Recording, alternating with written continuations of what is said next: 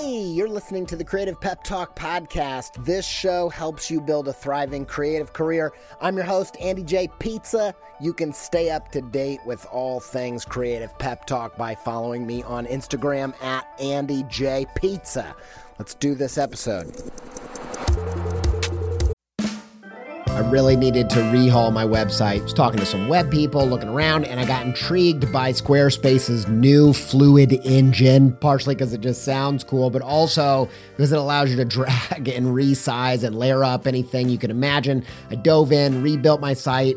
It's the most me site that I've ever had. I just absolutely love it. Launched it got such a great response. Some industry illustration and designy peers even reached out and was like, "Hey, who coded this thing, man?" I'm like, "Y'all, I did it by myself, no coding was Squarespace's new Fluid engine." I told him like, "You should go check it out. You're going to be surprised with what you can do." And I built this thing before Squarespace reached out to sponsor the show, so I was like, "Boom, easy peasy." I was going to tell you about this new site anyway. Go check it out, andyjpizza.com if you want to see what I did with it.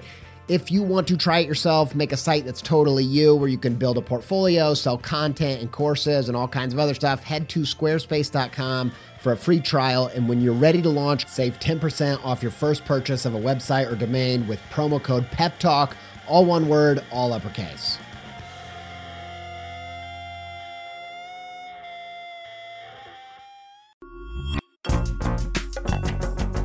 This episode is supported by In the Making, an original podcast brought to you by Adobe Express, the all in one content creation app included in your Creative Cloud membership.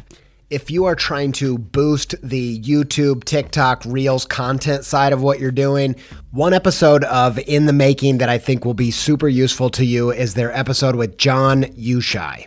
I think Jon's method for including his audience in the process is really inspiring. And if you want to hear about that and more about leveling up your game in the creator economy, just search In the Making in your podcast player to listen.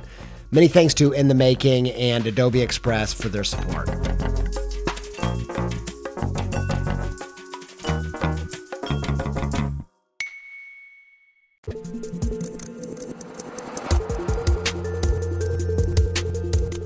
Announcements. Seriously, super quick. Uh, I'm not going to plug anything here. I'm just going to tell you this is a salty episode. Salty pizza, uh, pepperoni pizza with extra salt on it. Um, the the catalyst to this show was me getting super angry about something, and I wanted to kind of preface that because, uh, first of all, just because I think that's funny me being angry. And uh, second of all, because I think that more and more I keep hearing and noticing in myself that anger is a great thing to fine tune your creative metal detector for. So, like, uh, you're, you, you know, I think the best creative people are people who are kind of hunter gatherers of their everyday experience.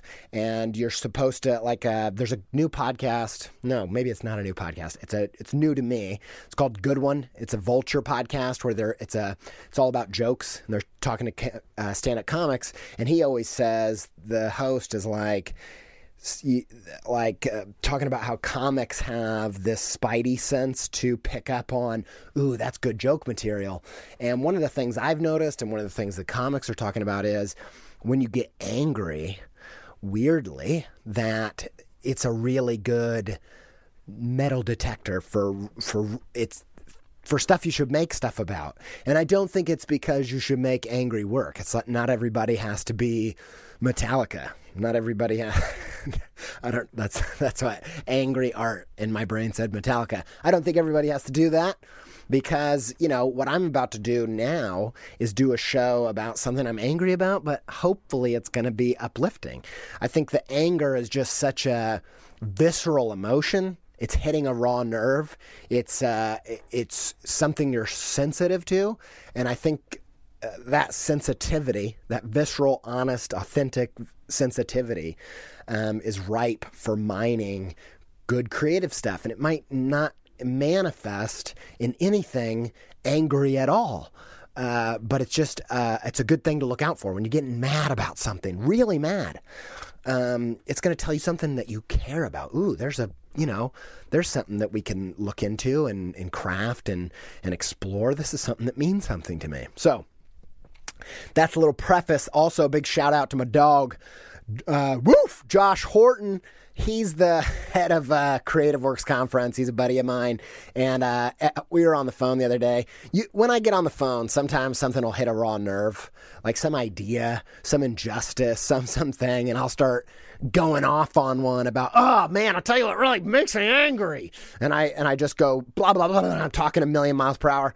And Josh Horton, this happened uh, the other day when we were on the phone, and he's like, you should do like a salty episode where you share some of your fire because you don't you don't show that on the podcast that much.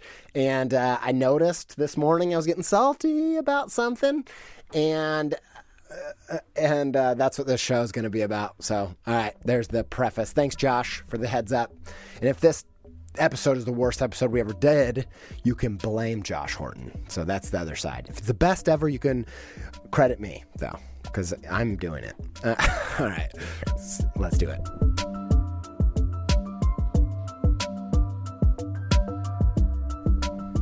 All right, so why am I angry today? I'll tell you what really grinded my gears this morning when I woke up first thing. Uh, I checked. I, I, I get a lot of my music from the website pitchfork.com. That's how I discover music. And it's a love hate relationship. I actually I love Pitchfork because they often are a tool for discovering new things. Like they're hot on uh, what's fresh, what's new. But I don't like them because I think that they're critics uh, in kind of the worst sense of the way. Um, and I, and so I, you know, I, if you work at Pitchfork, good for you.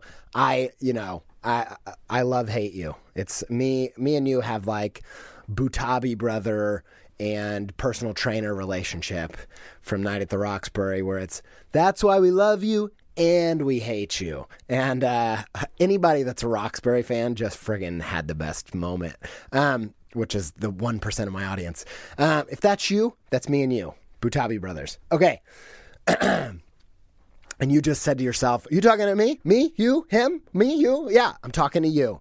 Anyway, off the Roxbury thing. So, Pitchfork, love hate relationship. Uh, you know, the things I hate about them are the way, the things that I hate about the community of critics uh, in term and how they relate to creative people and and the kind of the messed up things that can happen in that space.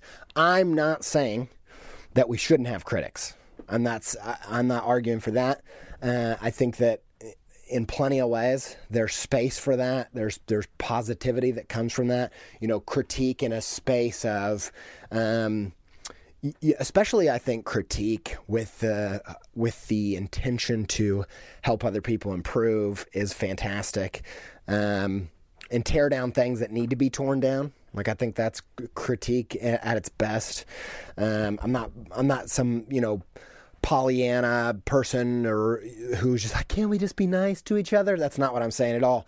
I just think that the way that you as a creative person relate to critics uh, is incredibly important, even if you don't think you have any critics. So I'm going to get into that in a minute. But here's what I'm saying I went to Pitchfork this morning and I saw that they had reviewed that my band, my favorite band's new album.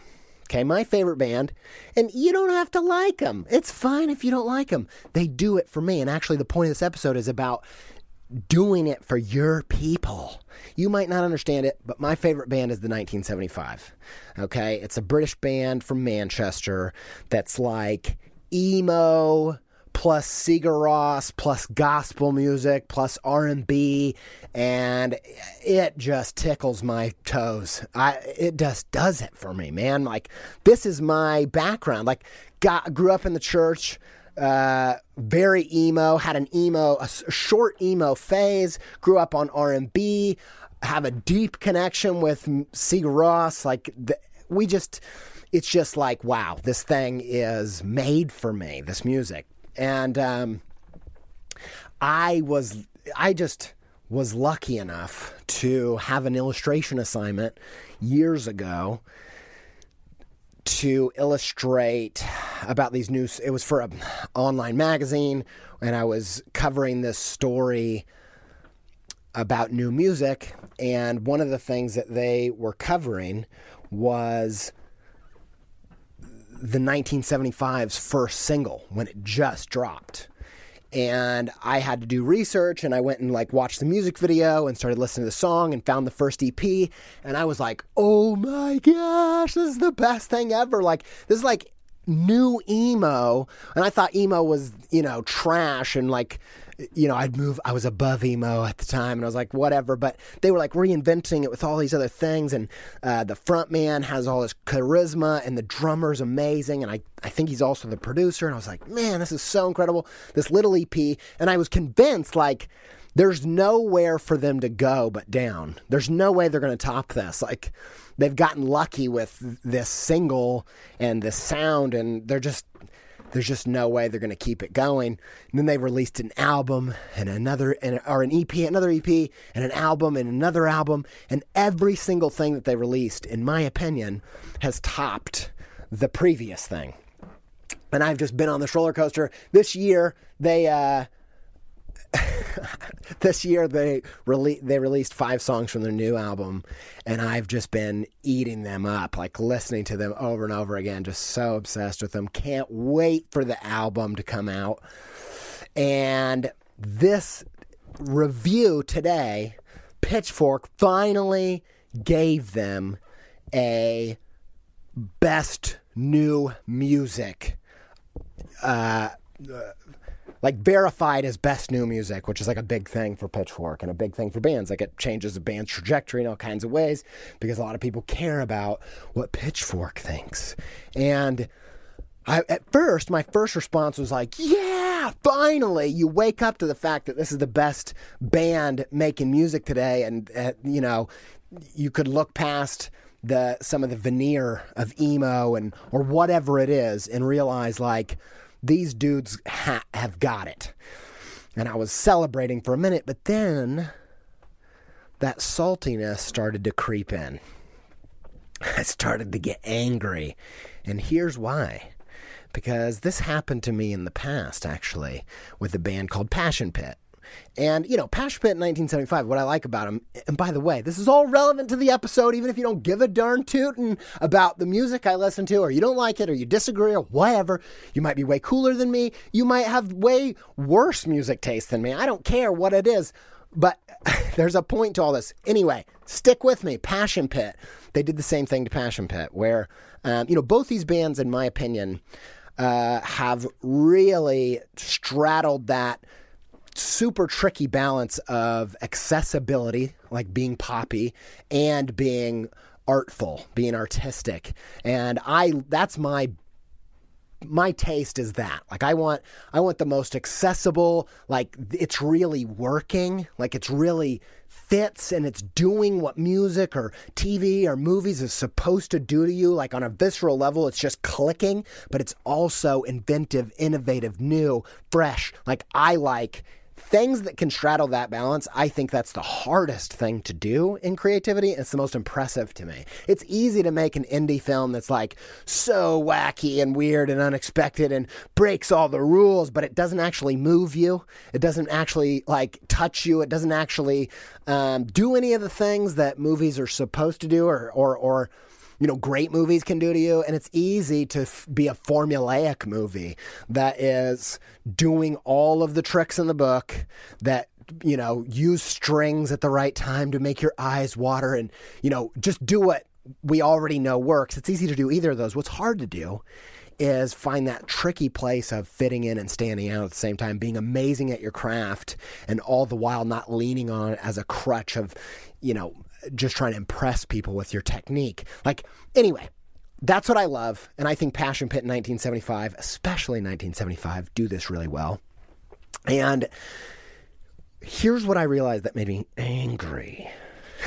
and it was this I have a strong feeling that the reason why Pitchfork gave it Best New Music is very closely related to the fact that in the interview they did with him, uh, the lead singer of the band, last week, he admits to have had an addiction to heroin.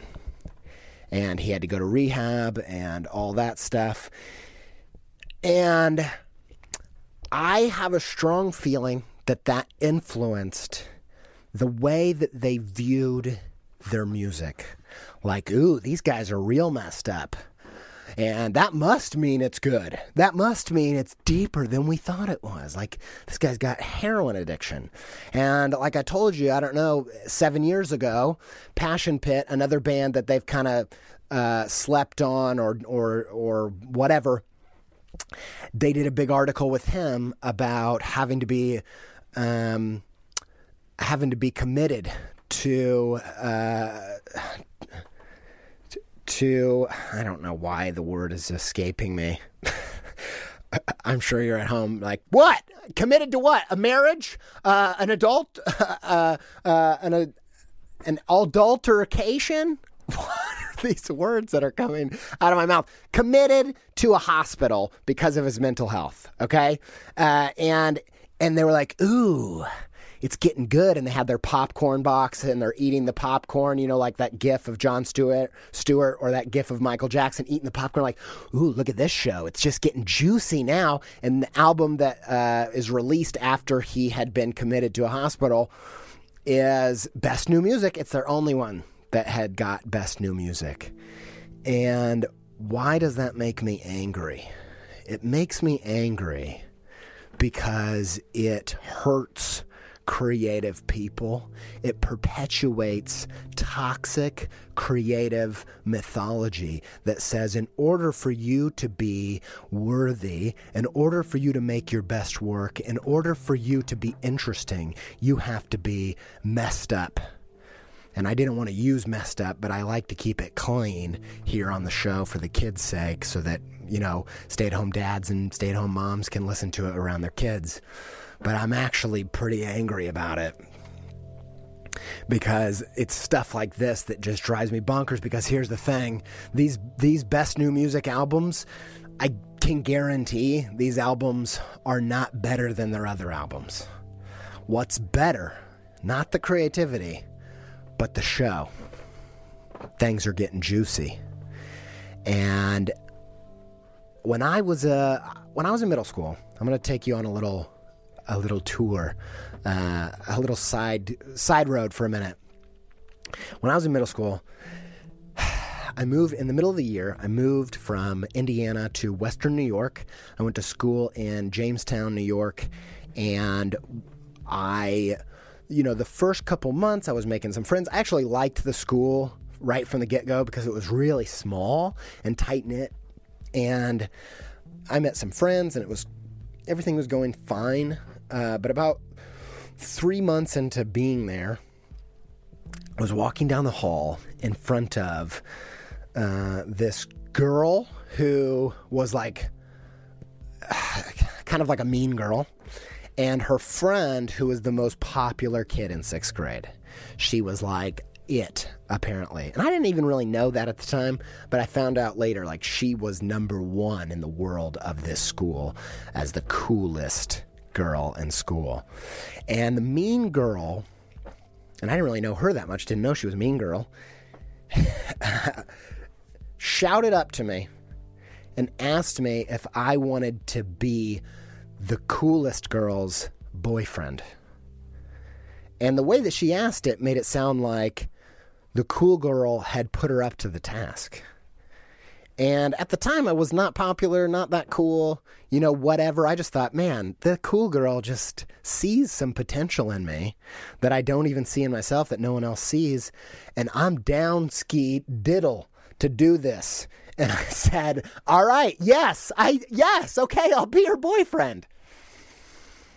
That afternoon, my entire three years in Jamestown uh, there, it was like a butterfly effect that sent me on a new path. And I kid you not, in a matter of 30 minutes, my entire world changed. I got best new music from Pitchfork, the equivalent of that for middle school. The coolest girl in school was dating me. And by dating, I mean not looking at each other, sometimes call each other on the phone, not talking, never really seeing or talking to each other. That's what sixth grade dating was like. But I was I was in and everybody in that school started to treat me completely differently and it lasted for 3 or 4 years. Like I was cool the rest of the time that I lived in Jamestown because of that best new music, because of that verification from this girl. Only to find out later that the mean girl had asked me without her permission, and it was a prank. It was a joke. The cool girl actually didn't want to be my girlfriend, and she was actually so nice that she didn't want to break my heart and say, Actually, I wasn't really asking. So, why do I t- tell you that ridiculous story? I tell you that because that mean girl didn't want that she wanted a tragedy, not a comedy. So, you know, I don't mean a comedy like a funny movie. I mean in the traditional sense of storytelling. Tragedy is a, uh, uh, a bad ending, comedy is a happy ending. That's what the original form of comedy meant. She was not happy. She was not. Uh, when she had asked me that question, she had her popcorn in hand, ready for the juicy, gory tragedy to unfold, right? She was being a bully. She was like, oh, now the show's getting good. And she was actually disappointed that her friend went along with it to save me. I didn't find out that till way later. And I want you to know that there are two people that you can please with your creativity. There are your audience, the people that the work is for, the people that you want to make an impact on, and then there are the critics. And I would argue that you cannot attempt to serve both of them. And actually, if you attempt to serve the critics, you can probably guarantee that you will uh, isolate your audience. And if you attempt to impact your audience, sometimes the critics might like it and sometimes they might hate it. Now, you might be saying to yourself, Andy, I don't have any critics. Nobody's even looking at my work. Nobody's writing articles about it. There is no best new music. Like, I, wh- how could I possibly be distracted by the critics? Well, even if you're not being actively critiqued, I would argue that you taking on board the world's opinion, the critical world's opinion about what it is you do design, music, journalism, whatever it is, if you are reading all the critics and pandering to their opinions, whether they're writing about you or not, that it's a distraction. Now, I want to go deeper into this little idea uh, in the new year. I have some a series planned, but I just want to hint at it right now because I think it gets to something.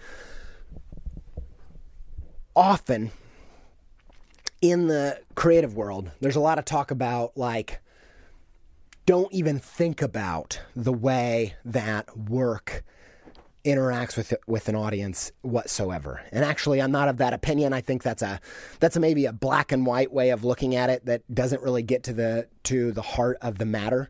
Uh, and and and at the same time, a lot of people would say, if you're a creative person, don't sit around worrying about how things are going to be received or or whether you're going to be successful or whatever. And actually, again, I think that um, that's simplistic and short sighted. And the fact of the matter is, I think you should be shooting for work that resonates in such a way that you can build a thriving career on it. And I think you can balance that uh, in a simple form. And here it is. When you're thinking about resonating, I think you need to think about who does it resonate with and why. And here's the way that I want you to categorize this.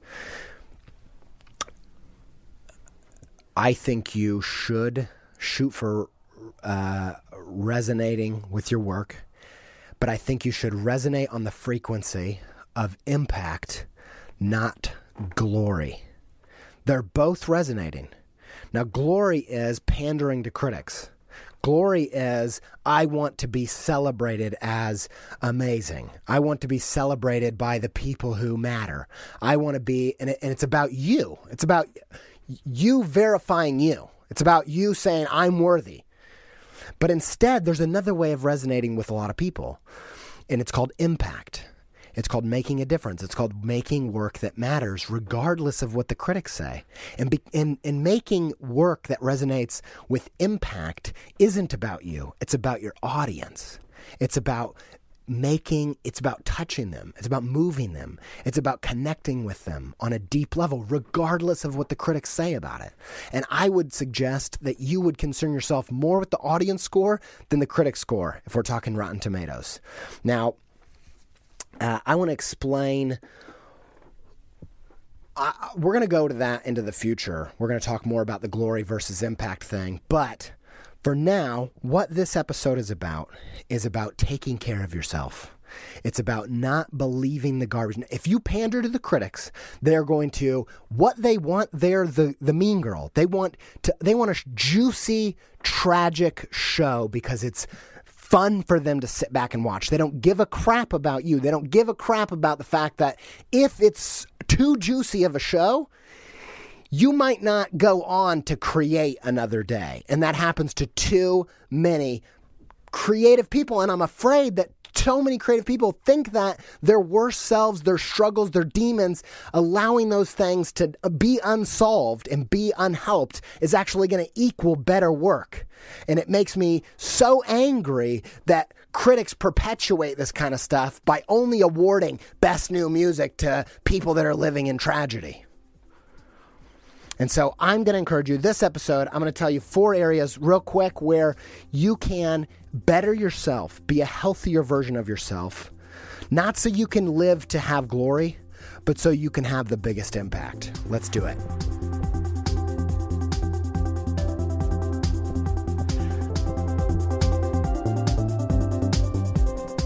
Okay, so here's my thesis. You at your best is going to allow you to make the biggest, widest, longest impact that you can possibly make. And I believe that with my heart. I don't think the critics believe that, but I believe that if you, the better you get, the more you improve yourself, the more you take care of yourself, uh, the the more you educate yourself, all that, the more, the better you are, the bigger your impact with your life. The, the longer you're going to stay on this earth, the longer, uh, the more efficient you're going to be, the more disciplined and and uh, productive you're going to be. And I highly, I want to. I made this episode just to put a uh, put a stake in the ground and say, look, I strongly disagree. I and even if you disagree, you, if you are still playing by the critics' rules, you might be um, you might be not agreeing. You might be hurting yourself without realizing it. Okay, so there's four areas of your life that I think you need to tend to to be your best self. And I have some tactics on things that have helped me uh, self improve over the past 10 years and be in the best creative shape of my life. Uh, so, number one, mental health, mind, your mind, taking care of your mind. Now, I'm not going to make a bunch of uh, broad sweeping statements about the best way to take care of your mind. I have been really open about my mental health on this show. Uh, I have ADHD, okay? I don't take medicine for it right now. And that doesn't mean that if you have ADHD or you have ADD or whatever you have, that you shouldn't medicate. And in fact, there were times when I did medicate. Uh, and, and I want you to take away from this not whether you should medicate or not or how you should handle your mental health, but I want to encourage you that you gain self awareness. That's the main thing that I encourage you to do in, it, in regards to mental health. Know what's going on in there, whether that's therapy, research, uh, counseling, working it through with people around you. There's a lot of different, do whatever you have to do to get to the bottom of how does your mind work? What's going on in there? What's the full picture? Because I think the key to the start, the foundation of a healthy mind comes from being honest, being self aware, not being afraid to peek behind the curtain. And one of the things that uh, I'm a big believer in rep- the fact that repression and uh, lying to yourself is detrimental to your future. And I think there are all kinds of social structures and norms and, and all this kind of stuff that keep us hiding our true selves from ourselves. And I just highly encourage you to take stock, do a, an audit if you haven't, if you don't know what's going on with your mental health. Even though I don't currently take medicine for ADHD, doing the work about seven or eight years ago. I, you know, I'd thought I'd had uh, ADHD since I was in high school, but I didn't really ever do anything about it. I just ignored it, kept it in the darkness, didn't want to deal with it, didn't want to think about it. Uh, you know, there was part of me that kind of was afraid that if I had got diagnosed, that I'd use it as a crutch. That the more knowledge I had about it, the more it would hurt me. And in fact, although, although I think you can be unhealthy with that and and all that stuff, for me taking stock, taking an audit, understanding it meant that I was able to actively deal with something. You know, I heard uh, Pete Rollins, who's like a theologian, say that however you feel i don't i'm not this i could derail this real quick by t- getting um, into the politics of this minute uh, but however you feel about the current politics of what's going on right now uh, pete rollins said even if you feel like this is the darkest hour, the truth is this is a revelation. Like, this is a revelation because th- this is this is not an illness that's reared its head. This is the symptoms of an illness that already existed. The, the current political climate isn't, oh, everything's gone bad. It's this is a result of everything that was bad. By the way that this stuff has played out, we're able to see uh, where I, w- the truth has been revealed to us of the state of America, the state of the world, the state of how people are feeling. And these the people we elect, it's indicative, it's a symptom of what's going on. And now that it's been revealed, we can deal with it head on. And so it's actually a revelation. The same goes for your mental health. You the more you ignore it, the more you brush it under the rug, the more you repress it, the the less you are able to actively deal with it. And so I encourage you to uh, I encourage you to face that dog that's barking in the back of your mind. You hear that dog? That's a dog effect that I'm putting on right now. No, that's just a real dog barking at me. Uh, but that it's a sign. There's a nagging thing, mental health thing. You thought maybe I need to get that checked out. Maybe I need to look into that. Maybe I do it. Because the more I knew about ADHD, the more I could grapple with it. And at first it was kind of just depressing and it, and it, and it, you know, it was a crutch and it was something. But eventually, I started to realize, well, if you have ADHD, this is what works for people like that. You need to get your diet in order. You need to get moving. You need to, you need to have. Uh, there's a billion things. I, there's so many ways that I'm healthier as a person with ADHD than I than I was ten years ago. And also the people in my life, the relatives, the the people that I know that I got this from uh, that don't know it, aren't self aware, have made a lifelong mistakes, lifelong mishandling with their disorder that has caused them to do a bunch of things that hurt them. So, I highly suggest self awareness when it comes to the state of your mind. I think that's the beginning. And then how you end up dealing with it is going to determine, is going to have a, there's a lot of factors that go into that. It's not cut and dry. There isn't one size fits all. This isn't a stretchy New Balance hat, new New Era hat. anyway, all right. Number two, heart. Your heart, your emotions. If there's one thing I know about uh, creative people, it's that lots of them are emotional. Like they, I know the truth about you. You go into the meeting, you do your presentation, and you're like, I'm very professional. And then you go out to your car and you cry your eyes out. Like, they didn't like me. Yes, I know it. And then you go eat three bags of tortilla chips and uh, Gordo's queso, right? I've been there. And if you don't think I've been there, how do I know the specific name of that queso? I get it. Like, I am so emotional, and my emotions for the first half of my life completely decided everything about me, and I thought I was my emotions. And the people in my life that I see that are extremely emotional and let the emotions take the wheel, their lives get wrecked. And so here's what I want to say about emotions and how I think you can get a healthier relationship to them that will help you win as a creative person and make the biggest impact you can make. I think that you have to A, yeah, realize you are not your emotions. You can be honest about your emotions. I don't think you should repress them. I think you should be aware of them, but I think you should know that they are subservient to your consciousness. Uh, you don't have to do what you feel like doing. And I think that I, I've said it like this in the past. Your emotions are a light on your dashboard of your car. Now, sometimes you see a little a light go off. I'm a car, I'm not a car person. I don't know anything about cars. Uh, and sometimes that light goes up on my dashboard and I'm like, Oh, it looks like there's a flying saucer in my en- en- engine. I better go look for that. And I open up and I'm like, no, it looks like a regular engine. Don't see any flying saucers.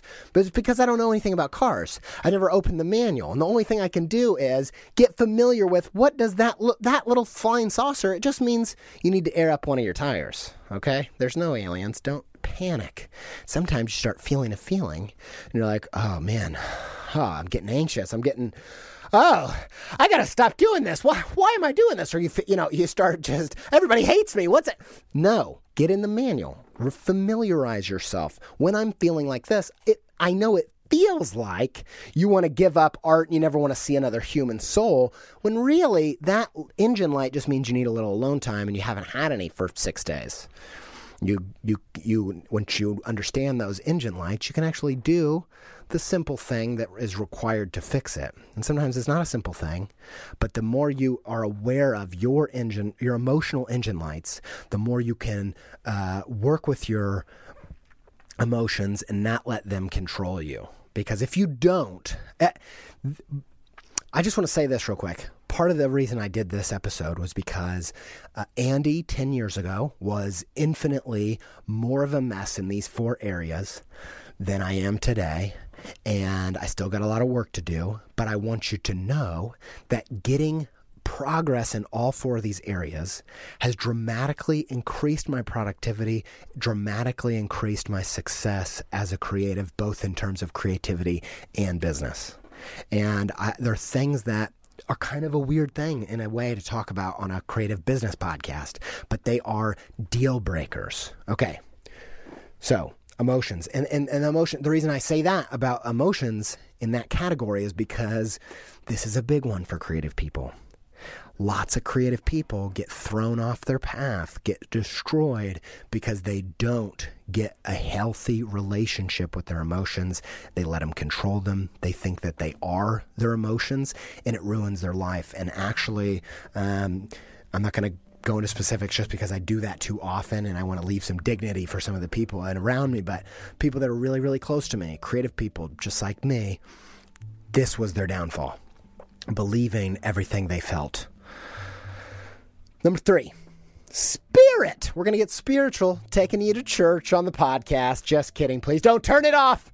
Uh, we are going to talk about spirit because number three is spiritual, and I'm not going to give you any suggestions about how you should go about your spiritual life in terms of which religion or theology or whatever that you should subscribe to. Actually, I think quantum physics is a great spirituality. It's a great way of understanding uh, these big questions, but the reason why I'm telling you that you need to get your spirit life in order, whether you believe in your spirit or not, uh, or whatever the spirit means. The spirit might be just part of your brain, like, eh, you know, a way of thinking about a part of your consciousness.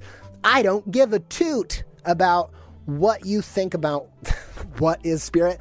Here's a fact humans have this consciousness. And one of the perks and curses of consciousness is that we're ex- existential. We think about why. Why? Why are we here? Why are we doing this? Why is this happen? Why is suffering? Why this? Why that? And if you don't, if you leave why, that question, that existential question, in the shadows and you refuse to grapple with it in your spirit, with your spiritual life, if you refuse to get answers to those questions that uh, turn that spirit side of you, and uh, if you refuse to get answers about that, it will be a mechanism that holds you back. The thing about a, a beautiful spirit life for me is that it becomes the engine. Once you get it up and running, once you tend to it, once you care for it, once you uh, excite it and light it on fire, it will be your number one renewable en- energy. It will be your turbocharger. If you get your spirit life in order, it will be your nitrous, baby. You'll be flipping on the switch faster than Vin Diesel. But if you don't, it will be the thing that tears your engine apart because there'll be days when you can't get out of bed, right? So, my encouragement to you is that you would embrace the fact that you have a spirit whether i don't care what you call it i don't care if you just think it's part of your brain but that existential part that part that begs why maybe the system that you're in the system you're believing in right now the thing you were brought up for maybe it's not letting that it's not answering those whys. And i would encourage you to get on the road and go get some answers that start turning that curse into a blessing because it's your biggest well of strength if you can get it, if you can tend to it, if you can care for it. For me personally, one of the biggest uh, spiritual takeaways from uh, my upbringing and, and from my experience is that uh, it comes from the Bible, and I and I don't say it like that to be like, so you know it's good. I actually mean I don't mean that at all. Tons of stuff in the Bible. I'm not going to go into it. I'm going to get in trouble. Here's what I'm going to say. There's a there's a line from the Bible that says, uh, "Everything is permissible, but not everything is beneficial." This is something that my spiritual life has taught me, and it's allowed me to simplify my life. I live a really simple spiritual life, simple life in terms of what I allow myself to do, what I allow myself to think, what I allow myself to uh, participate in because of that line. And I believe it. It gives me zero judgment for myself, zero judgment for anybody else. Everything's permissible. You can do literally whatever you want without judgment. But, but, does everything you want to do benefit you? And that's how you make decisions. That's that's a spiritual principle that helps me make decisions. It means anything you're interested in doing, you are totally allowed to do it. But not everything you want to do is actually going to help you long term. And that's how you're going to make decisions. And I learned that from my spiritual practice. I highly recommend it. I don't care if your spiritual practice is a scientific practice. I just encourage you to do it. I have a friend, Meg Lewis. She talks about, you know, her spiritual practice. I've heard her talk about how, uh, and actually Draplin, Aaron Draplin said the same thing Jerry Seinfeld said the same thing. They all smart people, good crowd right here. They all said that thinking that they are just a pinpoint in this ginormous infinite universe that makes them inconsequential alleviates their existential dread and it makes them it fires them up to keep going. And that does the that idea does the opposite to me. And I don't I don't I'm not judging it it works for them. But I, I, don't ignore that question. If you have a strong why, you know Simon Sinek, his book Start with Why. This is there's a lot to this. If you get that why, if you don't ignore it, if you tend to it, if you care for it, and and that sometimes means being brave and saying the way that I was taught to deal with that why in my culture, my spiritual home, I'm going to do a pilgrimage away from it because it's not doing it for me. I encourage you to do that. I encourage you to go find answers that light you up so you can be the healthiest you and make the biggest impact you can make. Number four, last one body, your body. Ooh, oh snap. This is a dicey episode. Hey, Josh Horton, you're going to get me in trouble by doing this salty episode. Now we're going to talk about body. health, being the healthiest you on a physical body level is going to be the best thing that you can do for your creativity. And I know that we uh, all have different bodies. We all have different struggles. We all have different possibilities with what we can do with our bodies. Um, and I get it, and that's fine. And and I all I'm encouraging you to do is to the there's part of your body's health that you are in control of. Uh, in terms of taking care of it, and there's part of it that's not. I'm just talking about the part that you have some influence over. And I highly, highly recommend that you do whatever you can to be the healthiest you you can be. And I have tons of work to do on this. I do not exercise enough. That's a big problem for me. I think I can even just feel it in my body that from sitting too much and, and not getting enough uh, exercise that I'm really hurting myself. You know, I've I have uh, lost a lot of weight, and I've done it with a diet, and it would have been healthier to do it with diet and exercise, and I can feel some of the repercussions of that. But ultimately, that diet put me in a better place than I was four years ago. Okay. Um, and here's my recommendation. I'm not going to just tell you what what would drive me nuts is if is someone saying you need to get in good shape and you're like, yeah, I know. It's just like that thing of, I want to be in good shape, but what do I do? And they're like, uh, eat, eat good, eat the right stuff, and exercise. And you're like, no, it's not a case of not knowing what to do. It's knowing how to get yourself to do it, to do what you need to do. That's you, what that. That's the revelation you're looking for, right? I'll give you some things that really, really help me in this area because I don't think it's as simple as willpower. I don't think it's as simple as do the stuff you're supposed to do, you friggin' idiot, or you're a moron. No, I don't think that's true at all. Okay? I think that I'm going to tell you uh, one thing that has dramatically changed my ability to change my habits. And I think your body health, it's all about habits. And habits are tricky. If you've ever tried to change a habit, you know it's not easy. And I have changed some habits. When I was in high school, I was a druggie. Uh, and when I and I was a chain smoker for five or six years. Uh, I haven't smoked in over 10 years. Nothing. Haven't smoked anything. Uh, I used to be a binge eater. Uh, and I have plenty of other things, right? Um, I've spent time even being a runner, even though I'm not a runner right now. So I know a lot about habit change. Uh, over the past four years, I lost 60 or 70 pounds from changing my diet. So I've learned some things about habit change. And the thing I will tell you is, I'm not going to tell you how I did it because that is not the key. The key is knowing how you need to do it. And here's, there's a Gretchen Rubin. She I need. I wish I had a podcast producer. You know, in the middle of the podcast, they'll be like, "Hey, uh, Ricky, look up this thing." Um, Gretchen Rubin has a uh, has this idea, and she talks about it in her book, and it's called the four. I want to make sure I say it right. The four tendencies. The four tendencies, and it's about the different types of people that exist. And understanding your which tendency you have is going to be the key to unlocking how to change your habits. Because what works for the number one tendency is the opposite of wor- what works for the number four tendency. So I highly recommend you, if you're struggling with a habit that you can't kick or change, I highly recommend you go check out The Four Tendencies by Gretchen Rubin. And here's why I think about it like, there are four types of kids that are in your head. You've got a kid, a child in your head. It wants to do what it wants to do. It wants to do what it already knows it likes to do.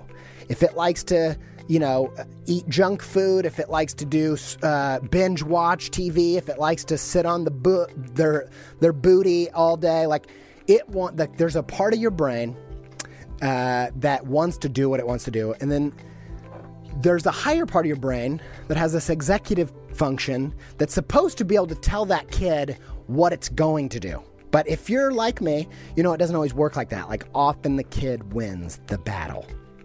And for me, as a parent, I've got three kids, and I've learned that the motivation, what motivates and incentivize, incentivizes, and, and the consequences that get my kids doing what they need to do is different from kid to kid. If I tell my son that uh, you can play on your Nintendo Switch in the morning before school if you get every single thing done. He will do it in five seconds. And if I don't tell him that, he will barely do it at all. And the same goes for my, my daughter. She might need the list just written out. Just having a list and knowing that there's a list to check, that motivates her. She just likes completing lists. There is a kid in your brain and there are ways of outsmarting them. That part of your brain is a lower functioning lizard monkey side of your brain. I don't know which part it is, but it's a it's a lower functioning animal side. And your big big human brain, the part of you that is why humans are so special, is actually smarter than it. You just have to know what works. And the same went for my eating habits. The same went for my smoking. The same went for my drug habits. The same goes for my exercise that I'm working on now. And you've just got to figure out what works. How do I trick them? Not willpower it, not brute force it, not shame myself into doing what I know I need to do. I just can, you will be able to outsmart it. And so uh, figure out what incentives, what consequences, what uh, what motivates that kid in your brain. And I want to say uh, one more thing on the body front, or any of these actually. Actually, uh, what I want to tell you is there's a book called The One Thing by Gary Keller and Jay Papasan, and this the idea is that there what that if you can find the one thing that you need to focus on right now and fix and finish that will change everything, that it will uh, it will completely change your life. So for me, and the way they explain it is there's a domino in your life right now that if you knock it over, it will knock over a domino twice its size, and that domino will knock over a domino twice its size. And this actually works in physics. Like if you knock over a domino and and you set it up so each next one is twice the previous one's size, one domino can knock over a door in like 10 steps. And so what is the thing in your life that if you changed it, everything else would be fixed or easier? For me, Three years ago, it was my diet. And I, I don't want to talk about it, guys, but I am talking about it because I love you. I don't want to talk about, I don't like thinking about when I was way more unhealthy. I don't like you thinking about me. My ego doesn't like that when I'm thinking, think about me today. I look a lot healthier. I'm, I'm, you know, I, I have a healthier. I, am less depraved in in my habits. Like I don't really want to admit it. I don't really want to talk about it, but I'm doing it uh, because it was a big thing for me. And I read the one thing at that time. I, ha- I was introduced to this concept, and I knew that it was my eating habits that would change everything. If I could get my body in better shape, just not even just physically the way it looks, but how it functions, that I would be less tired, that I'd be more productive, that I would be less moody, I'd be a better parent. I'd have more time and energy to, and my mind would be less foggy instead of, you know, having all this crazy gluten in the middle of the day that then gives me gluten fog brain and it hurts my creativity. And I realize, like, if I can get this one thing fixed, my whole life is going to level up. And so I encourage you to say, what is it? Is it your mind? Is it your mental health? Is it your emotions? Is it your heart? Is it your spirit? Is it your existential uh, why that, that's bugging you? Or is it your body? Which of these four things is your one thing that you need to be thinking about and working on in the next couple months as we enter the new year. Because I encourage you, it's not impossible. It's not about shame. It's not about judgment. It's not about uh, anything not being permissible. It's about what's going to be beneficial for you and how are you going to outsmart this thing. Because with self awareness and tactics and focus, you can change and upgrade and improve these things. And when you do, it will enable the biggest possible impact that you can make while you're here on planet Earth.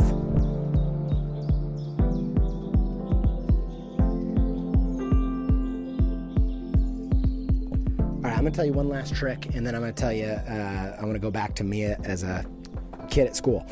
One last trick is you need to update your models. Okay? You need to update how you see yourself by finding people like you that are living better in one of these areas than you. Whatever it is, whichever these four things you need to focus on, I encourage you to find someone who's just like you doing better in that area and figure out how they're doing it. And and the main thing I want to say to you is if you're an egg and uh, your parents were bad eggs, and your your parents, the, all that really happened to their parents was society threw them at houses.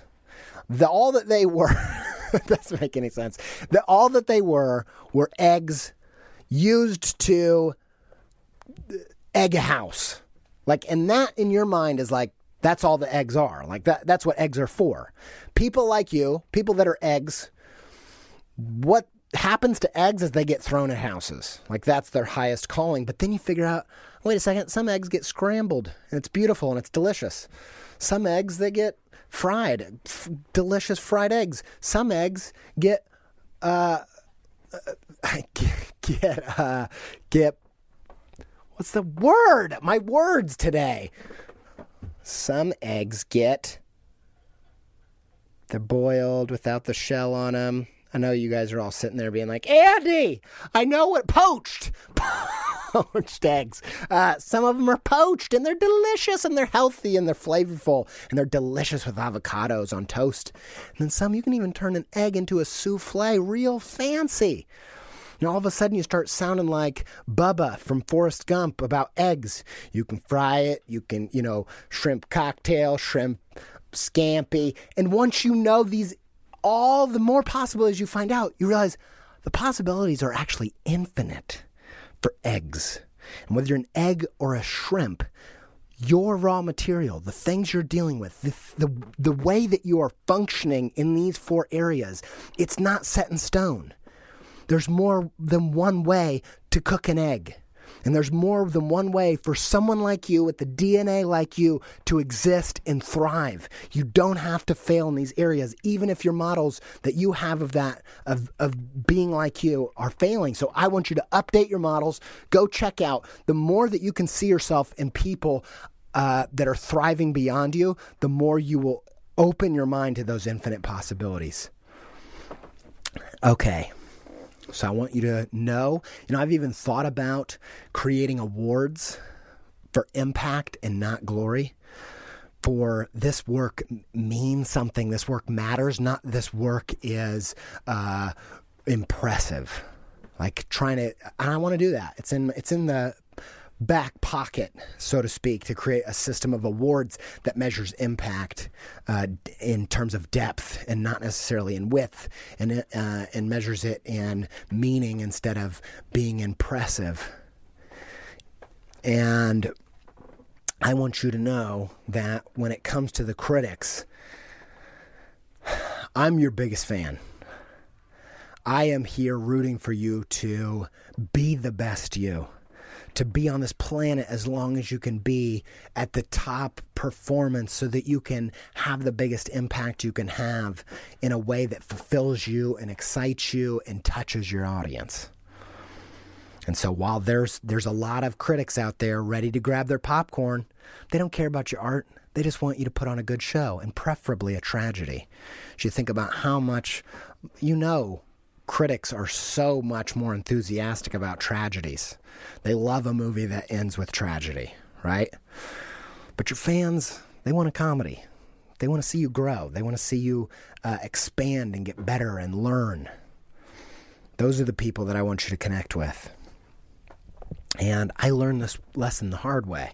So when I was in middle school, I became the coolest cat in school because of my accidental girlfriend. And then when I moved to Indiana, back to Indiana to a new school, I wanted to relive it. How could I replay this? Uh, is there any way that we can get another mean girl to to fake ask me out for her friend? But I couldn't because it was totally random. There was no I wasn't in control of that happening. I was just kind of an average dude. And I was devastated and I desperately tried to relive that. How can I get to be number one? How can I be the coolest? Because it was such a fun ride to have all the people think you're super cool. Who doesn't like that? And I spent the first three out of the four years of high school doing that, miserable, trying to find that glory. And it wasn't till until I gave up on it, until I quit trying to please the critics, quit trying to be cool, that actually became pretty popular. And I think there's there's a difference there. Being cool, like the really super cool kids that were like those are the number one kids in school, nobody actually liked them. And trying to be like that meant that nobody actually liked me. When I started to be myself and make real deep connections with people, my impact changed. And actually, the last year of school, I think I was probably the most popular I ever was. And now this isn't about popularity, it's not about po- following. It's about you living your best life, making your best creativity, being the healthiest you can be. And I hope this episode, this salty pizza episode, is a real encouragement to you to quit, whether you have critics commenting on you or not, to quit sitting around pandering to them, worried about what they're going to think, and start worrying about you being the best you can be. Okay, I hope you guys like salty pizza. Uh, I could have got more angry. I am seriously angry about this. I get so angry when uh, critics perpetuate ideas that harm creative people. It, yeah, it, it, makes me really angry. Um, and I don't want you to fall into that trap. So I hope this helps you. I hope it gives you lots of tools in your tool belt to um, be the best you because uh, I am rooting for that. Thanks to Yoni Wolf and the band WHY? for our theme music. Thanks to Alex Sugg, Suggy Buggy, as he is in my phone, whether he likes it or not. Uh, thanks for providing this sweet soundtrack and making this show sound beautiful. Thanks to all you guys for listening, and until we speak again, stay pepped up.